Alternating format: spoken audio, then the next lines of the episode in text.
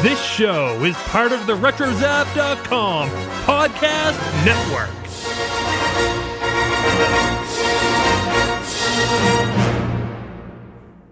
And welcome everybody to episode 65 of the Animanicast. Live from the Dorothy Chandelier Pavilion, it's the Warner Brothers and their sister Dot's 65th anniversary special. Ladies and gentlemen, Ms. Visa Mizzelli! For 65 years, we've laughed at their mayhem. Here are the words we use to explain them. Uh-oh, I was afraid of this. Silly, bizarre, loony, mad, and kooky, crazy, wigged out, giddy, bad, and goofy, yeah, go, wacko, and dot.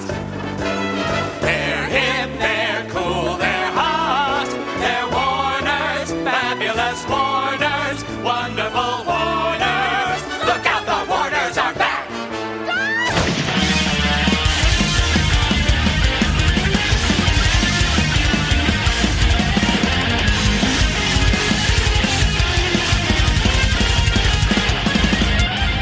And welcome once again to the Animanicast. We are the only podcast out there that's dedicated to the animated television series, Animaniacs. Here we explore the series episode by episode, revisiting all the cultural references and gags that we can find. And in the end, we give each and every episode a Water Tower rating. I am Joey, and joining me once again are my co-hosts from Los Angeles, Nathan. We're having soup today. And from Georgia, it is Kelly. Hi. Well, today we have done it, guys. We've reached the end of season 1 of Animaniacs, 65 episodes long. Like we discussed, previous episodes with discussion with Tom Ruegger and stuff, this is not a rare occurrence for cartoons of that time period. If I were to ask you to describe this episode in just a few words, what would you say, Nathan? I think it proves my theory about Time Lords. Oh, interesting. I'd like to hear more about that. And Kelly, what about you? It reminded me of the AFI tribute to Steven Spielberg. You know what? I don't know if I've seen that one, actually. I saw it when it aired. It was so good. There were tears. I saw the John Williams one. And there were also tears. Yes. Okay. Yeah, I saw the AFI tribute to John Williams. I've not yet seen the Spielberg one. So, did you see George Lucas? No, although I've seen the clips of it with Carrie Fisher talking to him, who had so funny. Yeah, he has the most amazing speech, and you can find out. You can see that online. It's just hilarious. That woman was just too funny. Only a man like George could bring us whole new worlds, populated by vivid, extraordinary characters, and providing Mark and Harrison and myself with enough fan mail and even a small, merry band of stalkers.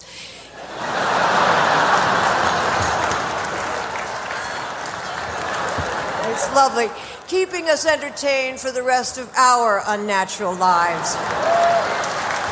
George, the fact that you made me into a little doll that my first husband could stick pins into,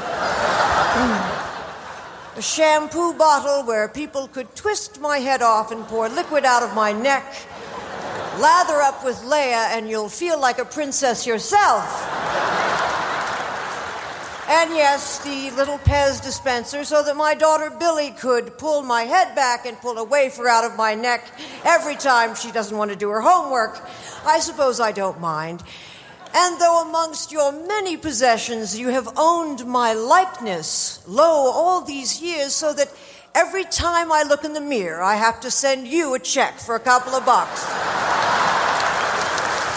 It is very much kind of like we are watching an Oscar ceremony of some sort, right? It's this is a full-long 65th anniversary episode, actually. It is called the Warner's 65th Anniversary Special, to be precise. And aptly named. Go figure. Which is, how cool that it was episode 65 with their 65th anniversary, and it really all kind of works, doesn't it? Because, Nathan, when was this episode first premiered? Well, Joey, this episode first premiered on May 23rd, 1994, which was 65 years after the Animaniacs were created. That's true. Oh, also in this week, Larry King ends his radio show. Michael Jackson weds Elvis's daughter, Lisa Marie Presley, and the movie releases of Beverly Hills Cop 3 and the live-action Flintstones. Oh, the live-action Flintstones came out today, huh? Mm-hmm. And well, Michael Jackson week, yeah. This week, and Michael Jackson got married on this day. Back then, it was 2 days later. I think. 2 days later. Okay, so everything's kind of around this area. And then Larry King ended his radio show on this day. Sure. I think it was actually later this week as well. But just a bunch of things happened the week. So. Our dad called in to Larry King on his radio show once and got through. I remember. Oh, really? He was very proud of himself, and he got in. He was able to ask a question to the author Dave Barry, who was being interviewed on the radio, and my dad taped it. on the thing and had me listen to him, and it's so funny because my dad was on radio for many years, and playing back the tape, he was starstruck over the phone. You could hear him like laughing nervously and stuff like that on the phone. It was funny. That's so cute. Yeah. So Larry King. There we go. There you go. Walla Walla, you're on Larry King. No, okay, here we go. So let's go ahead and let's get into our discussion about the episode today. The Warner 65th Anniversary Special. It is the season finale of season one. Finally, yeah. The story was by Tom Ruegger, Paul Rugg, and Sherry Stoner. The episode was written by Paul Rugg, and it was directed by Alfred Gimeno. Now, there is no theme song to this episode, so we don't have to worry about variable verses or anything like that. Although it does start off with a very interesting opener. And what was that, Nathan? So apparently My Father the Tuna was canceled or something. It was postponed. My Father the Tuna won't be seen tonight. We'll be back next week. Now let's watch the following special presentation. Our woodchuck. Well, with the woodchuck guy. What's the woodchuck's guy name again? I forget his name. It was... Oh, I know that off the top of my head. And I can tell you right now that his name was... And this is off the top of my head reminding you, because I'm not going to be looking this up. As you would think I would be looking it up, but I'm not. Because his name is clearly... Charlton Woodchuck. Oh, of course. Thank you, Nathan. Right, you're so you got that right off your head without looking it up or anything. Yeah, that's amazing. Great job. Well, you're amazing, Kriskins. So Charlton Woodchuck is on there, which it makes sense that he makes a weird appearance all of a sudden again because Paul Rugg did write that episode, Hollywood Chuck. So, go figure that Paul Rugg would figure out a way to put that annoying woodchuck in an episode once again. I'm just glad he finally made it in Hollywood. Yeah, he did. Good point. He was on he's on My Father the Tuna. Now, I was surprised to find out this, but Nathan, you pointed out on some of our research guides and everything that we've seen My Father the Tuna before, sort of, in a previous episode, right? Yes. Tell us more about that. Oh, okay. I thought you were going to tell. No, you elaborate. I'm just making this up. No. So Hollywood Chuck appears painted on the side of the studio. I believe in episode 23. It's in Wacko's Gizmo. Yeah. So I had to double check this, and it turns out when the knight is going, when like Wacko's Gizmo like pushes a knight down a ramp, and it goes out of the water tower and goes past Ralph, and Ralph freaks out and he says something like, "Oh, it's the thing," or something, and he pulls out a phone. The phone cord pulls out, and it ends up having these painters kind of fall off their scaffolding, and the thing that they're painting on the side of the studio wall is My Father the Tuna. So it's all connected. Yes, episode 57. 57. I was thinking like 23. That's like, was that far away? That seemed way off. So. Yeah. Okay. Good to clear that up. There's a lot of stuff to go through this episode. I think I'll kind of give a general overview of what this episode was basically about. We can talk about a few moments that we really liked, and then I'm going to go off a list of the bullet points of the different cultural references that there is, and we can kind of just discuss some of them as we go. So here we go. Basically, this episode is a salute to the Warners, celebrating their 65 years since they were drawn and they premiered in a Buddy cartoon. And basically, they premiered in a Buddy cartoon, and to kind of, I guess, liven things up, I suppose, because the cartoon Outback Buddy was originally just a fictional cartoon, by the way, that was so boring that the director Weed Memlo told the animator to put something more interesting in. So the animator went crazy apparently, and put the Warners in, and the thing was that the Warners would pop out of random places and smash Buddy with mallets. Did you hear the date that he was created on? Yes. I was exhausted, and then I remember it was exactly 2:43 a.m. on the morning of February 30th. I started drawing these weird characters. Which, that is a very interesting date, because why? It doesn't exist. It doesn't exist! Yeah. I was watching that with my wife last night, and she's like, wait, February 30th? Like, oh yeah. I guess that doesn't quite make sense. So anyway. So yeah, he's crazy. Or there's some time paradox because they're Time Lords. Oh, go on. Interesting. Okay. Was that the main evidence that we had today? No, I mean, it's just all, there's a bunch of like, okay, how are they doing things? Okay, so fill us in as we go then, I suppose. So anyway, the Warners, eventually got to be on their own cartoons. And of course, as we know from the newsreel of the stars, the cartoons made no sense. I think one of the cartoons was 8 hours long or 7 hours long. It was an okay cartoon for a short, but this thing went on for 8 hours. 8 hours. So they get locked up in the Warner Tower, yada, yada, yada. Then they escape, and it shows them kind of going throughout history, doing stuff throughout the rest of the salute. Different celebrities and different people are kind of talking about their experiences with the Warners. And then it kind of ends up with them going up to accept their award. And before they go up to their award, you're like seeing this mysterious person in shadows laughing about how the Warners are going to get hurt or something like that. And of course you kind of suspect, I bet it's Buddy, because Buddy was smashed so many times. Too bad the Warners won't be around to enjoy his 66th anniversary. Not after I'm through with him. Not after tonight. And Buddy also has this weird, like, maniacal laugh almost sometimes. Yeah. He's like... They keep showing Buddy a lot, too, and it shows that he's obviously gone insane. Working with the Warners was a true joy. I loved it.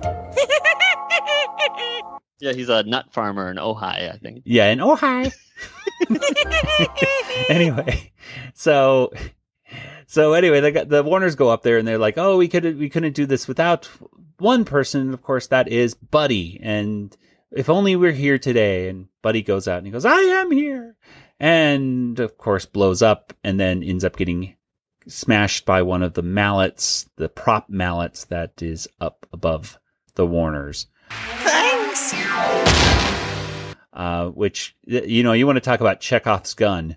You know, that is totally a situation where you have these giant mallets at the beginning of this episode, and you're like, well, those have to be used at some point in this cartoon. So they were both used, one on Buddy and then one on the dancers at the end. So there you go. There's our 65th anniversary special in a nutshell. You know, hi. So What do you guys think? What are some of your moments in this cartoon that you thought was particularly funny? I liked it when they were talking to the older ladies on the porch, and they couldn't remember the "Hello, Nurse" catchphrase, and one of them said, "Hello, endocrinologist." Yes. Yakko and Wacko would always pop out of something, give you a big kiss, and say, "What was that phrase?" "Hello, endocrinologist." No, that wasn't it. It was, hello, Nana. Not Nana, never Nana. It was, hello, nurse. Yes. No, it was hello, Nana. No, never Nana. Never Nana. Yeah, those ladies were funny.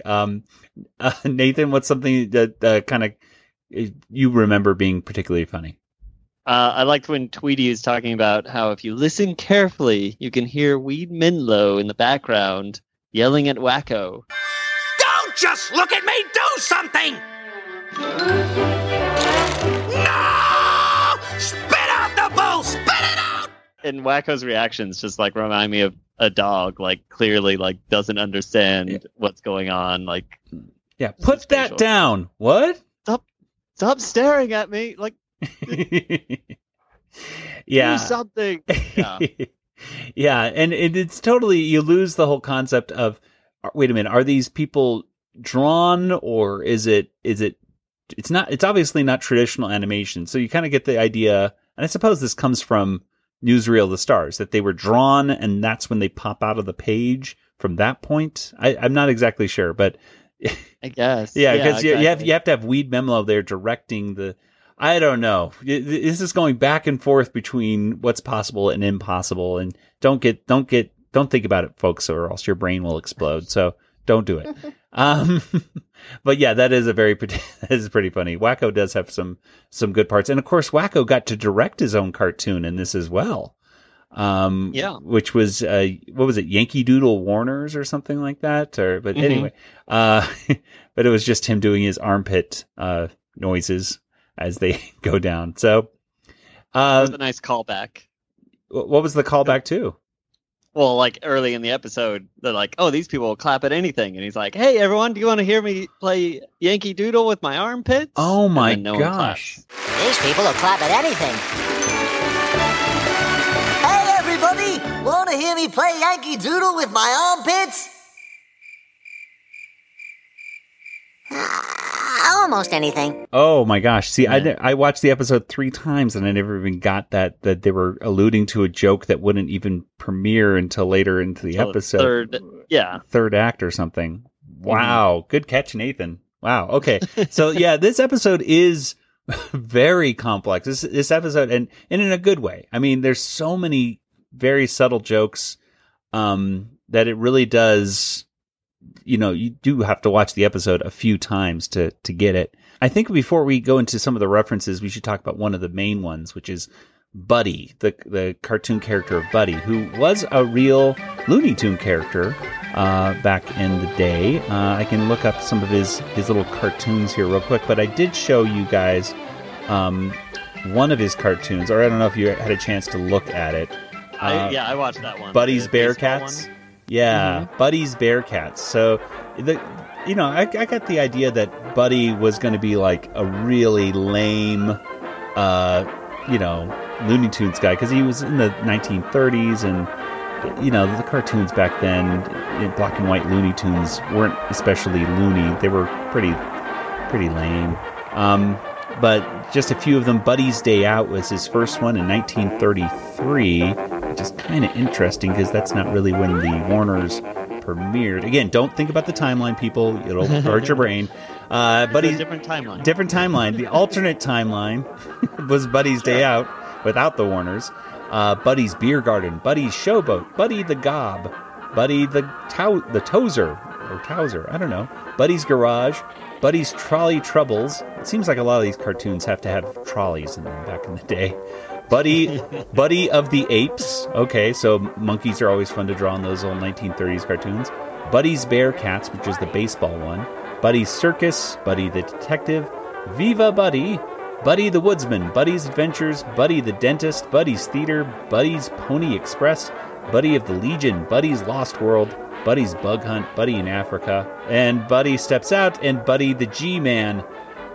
So a lot of different cartoons. I picked out one at random, and it was Buddy's Bearcats, because I thought, well, that sounds interesting. What's a bear cat? And it turns out that it's just a baseball short. Nathan, what did you think about the Buddy cartoon? I thought it was interesting. It was kind of funny, I think. I don't know. It was like, whatever. I liked how everyone kept moving, the whole dancing thing that everyone has to do. Yeah, and the old cartoons were like, they're moving to the beat constantly, and they just sway left, right, left. They were really all synchronized in this entire baseball stadium. Yeah, I don't understand why that's a thing in the old-time cartoons, but it's funny. Buddy does absolutely, like, he doesn't do anything funny in this cartoon.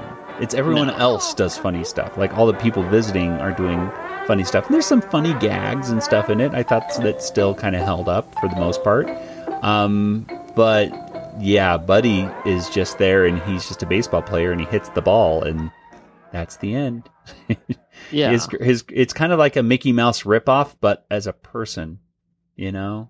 It's not much to Buddy. He has a girlfriend named Cookie, who is like Minnie, who is a girl and not a mouse or an animal of any kind. It's, I don't know. I'm going to a cartoon. I don't want to watch, a person I want to watch the animals, not this guy. Oh, one thing I thought was weird about the cartoon was the announcer, and that, like, he seemed like he shouldn't be able to say like that this is the best team in the world. Like, he should be a little less biased as an announcer. Well, no, that's not necessarily true. You get the announcers that just announce the home games for the people. They can do that. But anyway.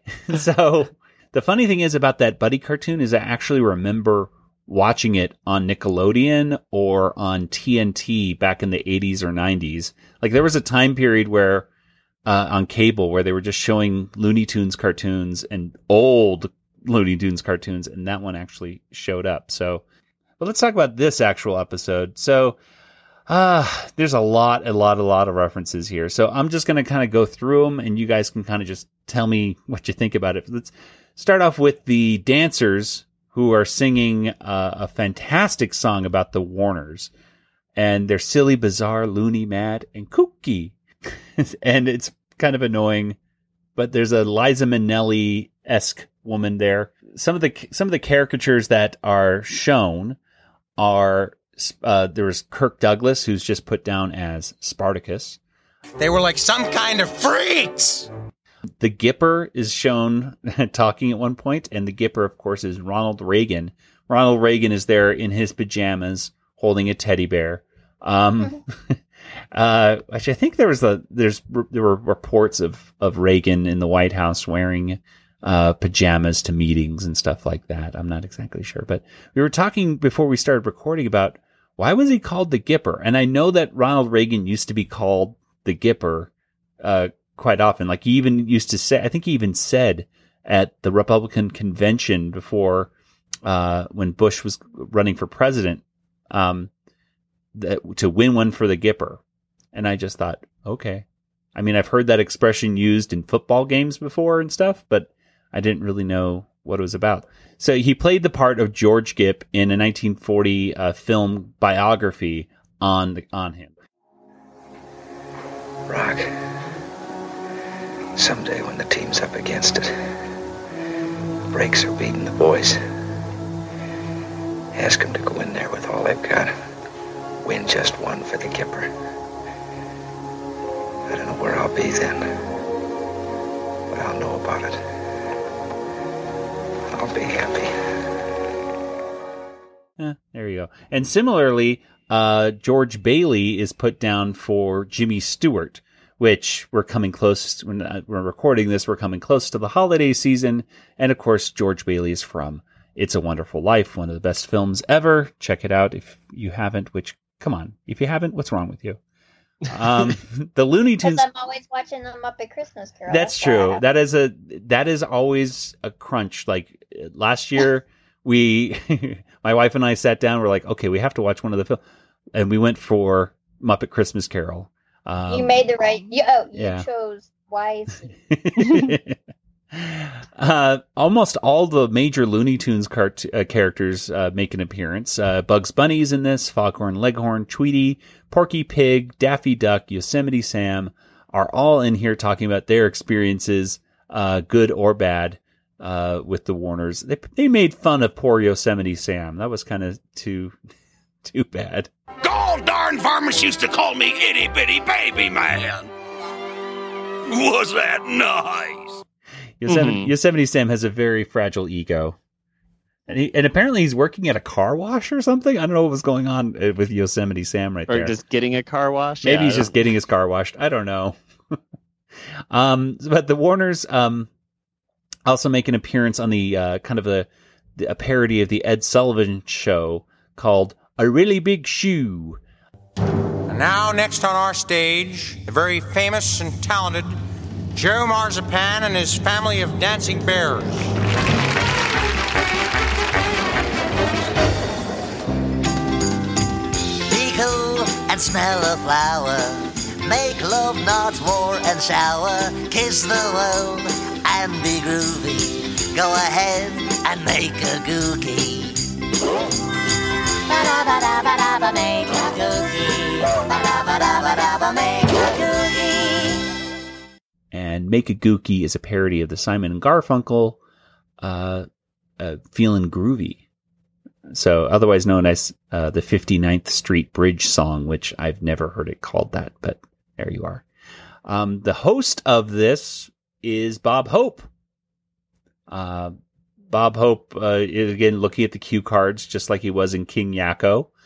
And at one point, calls Dot Dottie. Which at the moment I didn't realize why that was so offensive. But Kelly, of course, what's the reason why you shouldn't call her Dottie? You'll die. Yeah, exactly. You'll die. So yes. So, and, coincidentally, Bob Hope is dead now. So there you go. She warned him. He lived to be like 103 or something. Oh, he was. I don't know if he lived past 100, but he certainly was very old guy. And he was actually reported dead before he died once or twice, I think. And that happens with everybody nowadays. Yeah, exactly. I know. Well, thanks to this was pre-internet craze. I think they announced it on the hall in like the floor of Congress or something. Like a senator or a congressman said, "Bob Hope died today." And he was just mostly dead. And he was just mostly dead, yeah. Anyway, there was a few other things that I don't see listed on here, but at one point they show a woman and it says Baby Jane underneath it. Any idea who that was supposed to be, guys? Well, there was a movie, Whatever Happened to Baby Jane. Oh, yep, Betty Davis. Bette Davis. That was Bette Davis. With no cartoons to make, the Warners were free to run around the lot as they pleased. And did they run around? Man, there's just so many little references in I'm going to call it the Please, Please, Please Get a Life Foundation guide that I'm going to just kind of skim through it. Of course, Chicken Boo makes an appearance as Irving Swifty LeBoo. There was an Irving Swifty Lazar who was a famous Hollywood agent. Apparently, the sequence with the Warners having flypaper stuck to their behinds is a takeoff, maybe of Pluto getting flypaper stuck on himself in the cartoon Playful Pluto. I could see that. I remember that cartoon. I do remember that. He gets his. You know what? I honestly think I think about that sequence sometimes when I see my dogs get stuck to things, you know, or I get stuck. Like I got to pull off this thing off my hand, and then I put my hand down, and my other hand gets stuck to the thing, and it's this 65-second sequence apparently, and it is good. So I could kind of see that. And of course, I have to mention that this episode, we do have a sponsor this week. Other than T Public, which, by the way, you should be going to the T Public Animanicast store, which is tpublic.animanicast.com. But we are very excited that we have a brand new sponsor, and that, of course, is Nathan. Brainomaniacs. Get up and go feeling. I gotta get up and go. Yeah, Brainomaniacs makes at least 3 appearances in this cartoon. Yeah. and this time everyone seemed to really like it. And of course... Well, yeah, except Slappy and Skippy in the box are nodding no, as they say, like, oh, you should have it too. Oh, really? I didn't even see that.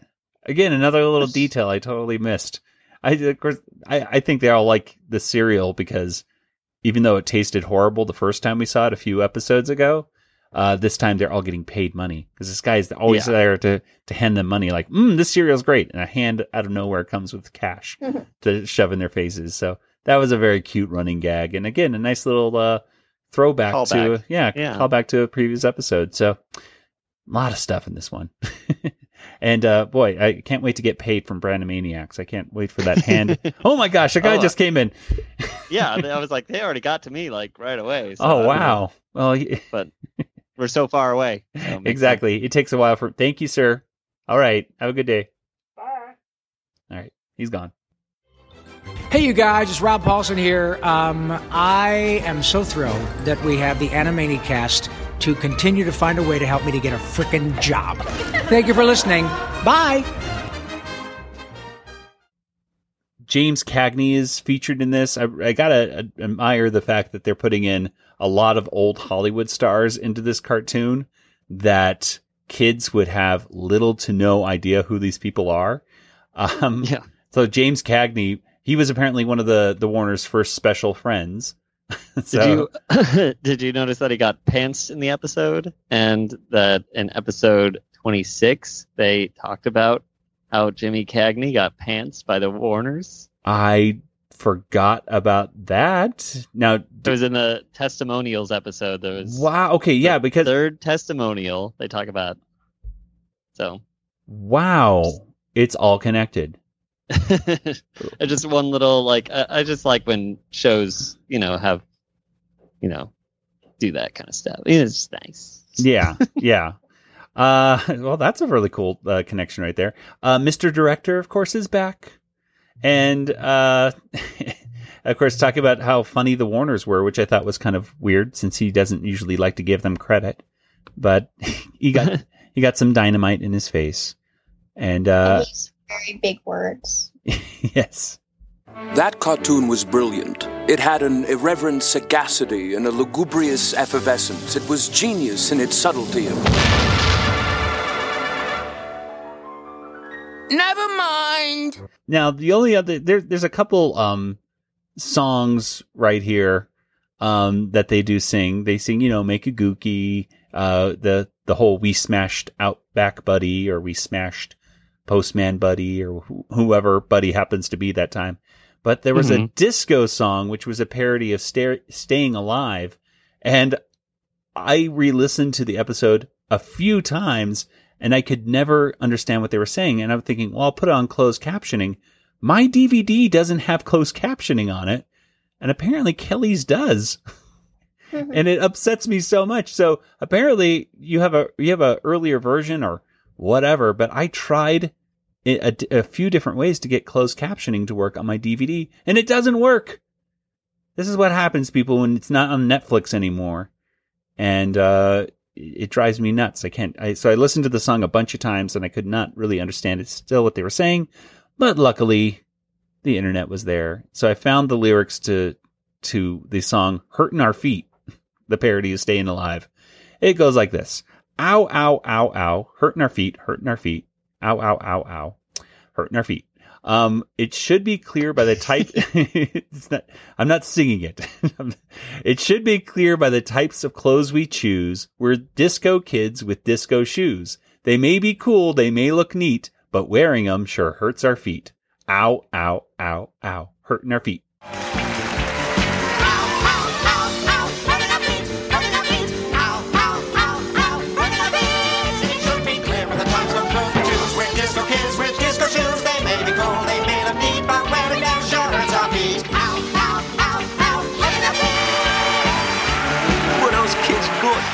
They do have a parody of John Travolta as well, who has some weird name. I don't know. He looks much older in this cartoon than he ever has. This was before John Travolta's big second coming, though, in Pulp Fiction. So I don't know if the writers or animators really knew what John Travolta looked like anymore when this came out. But he looks like this old 70-year-old man in this cartoon. But anyway, there's a lot of stuff in here, guys. I don't know. What else do you want to talk about for this one? Because there's just so much. What stands out? Elmira's in it. Oh yeah, Elmira's in it too, and she wants to eat their faces or something like that. Yeah, it's fun seeing them a couple days later. Those are some of the things, and then of course we have a whole credit sequence, which is just so many. You have to pause each and every slide of credits to see all the different gags in there, and I'm not going to go through those right now, folks. Because I'll put them on our show notes over at retrozap.com if you're interested. But I'm not going to end up going through those. Let me just ask you to this question: what were some of the gags that you thought were particularly funny when you look through that credit sequence? Anything stand out? So in the dialogue editors, they're going off, and I think these are like actual names until they get to like. Andrew King, then Aaron King, then Alan King, then Martin Luther King, then Chicken Lala King, then Old King Cold, and Larry King Live, Don King, Don Quixote, Don Juan, Don Quixote, Don Wilson, Dondi, Duran, whatever will be. Like, it just seems like there's this weird word association that they're going on. And it just kind of just trails off into yeah. Side things. What about you, Kelly? Anything in there that you particularly liked? Well, I didn't even catch at first that they were, funny credits until I looked up and I saw interest-free checking. and then I thought copying and shipping was funny. I don't know why. It just, and then the guy who cuts out all the boring stuff. That one was really funny to me. I just like the fact that isn't Catherine Page in this just Catherine Page? Yeah. Yes. Yeah, I thought that was pretty funny. Just all this stuff, and then Catherine Page is Catherine Page, and I thought that was quite humorous. And it was nice that they gave nutritional facts. It's always a nice thing. Oh yeah, the nutritional facts. How many calories are in the different people, including Weed Memlo, I believe, is listed in there. So you get nutritional facts of the episode. You get all this stuff. It's really great stuff. So we'll put that stuff up on the show notes. I guess what stands out is, newsreel stars. It says this also happened in 1930, and then now we find out it's 1929. I guess the question is, what's canon? We could ask. Wasn't 1929 brought up in an earlier episode? Yeah, there was also the Ragamuffins. That short was also created in 1929, apparently. But at the same time, they weren't making. Maybe they're just rounding up in newsreels. Well, they also don't start making Warner cartoons, I think, until 1934. They say in exactly. This. Like they don't get their own standalone cartoons. Nathan, I can hear your brain. It's about to explode. You got to stop. No, it's not like. Clearly, they got locked into the water tower, but the water tower is, a TARDIS, so they can change history. Or they had already changed history, and now they're like where they weren't even created at one point or something. But, sure, you have to get created. Like life will find a way, Jurassic Park, and so they just got pushed around by a year or something. So sure. You put in a Spielberg reference. It's a theory that Kelly will automatically accept if a Spielberg reference is put into it somewhere. So, okay, well, let's go ahead. I think it's time then for our Water Tower rating.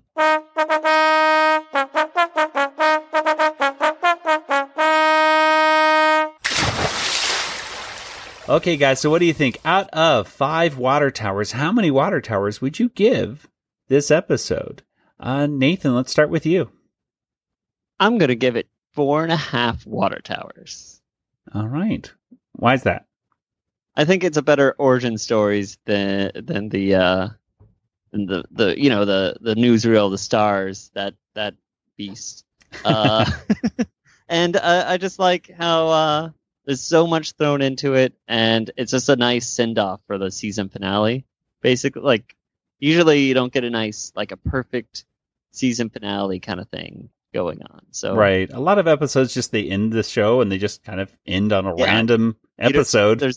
There's no difference between the season finale and the episode before, but this one clearly had something a little bit larger than a lot of the other episodes in the season. So yeah, I'm glad that worked out, and I'll give it 4.5 for that. All right, Kelly, what about you? I think I'm going to go with 3.5. There was a lot crammed into it, but I didn't find any of it really particularly funny. Mm-hmm. It wasn't one of those that I left, you know, with the feeling of, oh, I have to rewatch that, or I'm going to quote that from now until the end of time. So I liked all the pop culture references and things like that. But I felt like it was more informative in this origin story and their history, but not as hilarious as some of the other episodes. Okay. And I'm on the edge, either 4 or 4.5. I'm going to just go ahead and give it 4, I guess. I'm kind of with you, Kelly. It's not as the funniest one. I really do really love all the details, though. I mean, it's almost like so many details. It almost is too much for me to handle, I guess, if I'm making myself clear enough. It's just a lot of stuff in here. And while I do admire it, it also doesn't have, I don't feel like some jokes got enough time to really breathe, to make them as funny as they could be, I suppose. But that being said, it is really awesome. It's an awesome episode. So I'll give it 4, maybe a 4.25, 4.15, not 4.25 would be 4.25. We don't do that. We haven't done that yet. No, so we're not starting today. So okay. 4 for me. And even like little tiny little things. The animation was just fantastic in this episode, and just small little details like everyone hates the first song. The Warners are throwing up, and there's Dr. Scratch and Sniff just smiling and tapping his finger to the beat. He loves the song so much, and it's just really cool. So it is an episode. Maybe I'll give it 4.5 or even 5 if I watch it a few more times just to catch all the stuff that's there. Because even like little throwaway lines like February 30th. It's such a quick little thing, and it just they don't call attention to it. It's just there, and you keep moving. So I don't know. It's a very good episode. I think we can all agree. And then you mentioned the animation. It was TMS that did the animation, and I think this was their last one. Yeah, this is their last one, which is too bad because they are really, really, really. They were really awesome with this. Yeah. Yeah, I actually noticed the animation because normally I don't pay a whole lot of attention to the quality of the animation, but there was a scene where these two guys were in the projection room. And the light from the projector was illuminating them, and I thought that was really well done. And, very cinema-like quality. Yeah, definitely, with all the shadows and just I don't know. And everyone's on with shadows. We need more shadows. More shadows. More dark, deeper lines. Dark lines. Well, anyway, let's go ahead and let's wrap things up. But before we do, let's get to our poll from a few weeks ago. We asked the audience out there where they would most like to see Animaniacs again now that it is gone from Netflix, which is kind of weird because a lot of people, I think, still don't there's a good portion of people that don't know that it's off of Netflix still. Yeah, even like during the panel, they were talking about it, like, oh, and the show's on Netflix. I'm like, no. No, it's not. I know. I was right in the front row going, no, it's not. Yeah. Our one of our previous episodes, I showed the Randy Rogel panel. And they mentioned right at the top, it's on Netflix. And I wanted to shout out, no, it's not. But I, of course, wouldn't do that. I know. And I talked to some of the students in my school. Like, they'll see Pinky and the Brain up on the shelf on my bookshelf in here. And they're like, oh, Pinky and the Brain. I love Animaniacs. And they're like, well, where did you see it? And they're like, oh, it's on Netflix. I'm like, it's not anymore. And they're like, what? I get very upset about that. So they destroyed their world. I know. Well, anyway, so the question was, since Animaniacs is no longer on Netflix, where would you like to see the show's classic episodes? Notice how I said classic episodes. So since there's still a possibility, we could always get them on, a reboot one of these days, but we'll see about that. Yeah, we just want syndication, at least. We're just talking syndication at this point. Well, anyway, the choices were back on Netflix, Hulu, Amazon Prime, or maybe on TV, like cable. Coming at the bottom of the pack was Amazon Prime, 9%. Then it was Hulu. And then it was back on TV, like cable, like Cartoon Network or something. But everybody, 58%, the vast majority said, just put it back on Netflix. I don't know if Netflix is going to do it at this point. I'm optimistic, but I don't know. Netflix is really getting into the, we're going to make our own content and put it up on. And they seem to be kind of moving stuff that they don't own completely off to the side. So who knows? Is it Netflix or is it Warner Brothers? Because I know Disney's pulling their stuff because they're going to have their own streaming. Yeah, well, for the record, I did put out an email to Warner Brothers Public Relations Department, and they have not responded. Cool. This is the press, Warner Brothers. We are the press. Come on. You got to know. The media wants to know. The world wants to know. Anyway, well, let's go ahead. That's interesting, and I agree with him. I'd like to see him on Netflix. What do you guys think? Where would you like to see it? Netflix. There's no commercials. Yeah, totally Netflix. It's so easy. Just I can watch it on my phone or whatever. Yeah, and that's the thing. I own the DVDs and everything, but it's and that's what a lot of people say. Well, I have it on DVD. It's like, yeah, so do I, but. Just because I have Rogue One on Blu-ray doesn't mean I'm not going to watch it on Netflix first, because I'm flipping through Netflix and I see it and I'm like, oh, I'll watch Rogue One again because it's there. Yeah, I can't remember the last time I actually put in like the DVDs of my Star Wars movies. Yeah, because they're on TV all the time. And now you can of course do the streaming version off your Disney app and everything like that. That's just where things are going. So it needs to be on somewhere, and I don't think Warner Brothers has a streaming service of any kind. So I don't know. We'll find out. That's a to be continued, I suppose. We'll find out. And you'll hear about it first, maybe on the Animanicast. Probably not.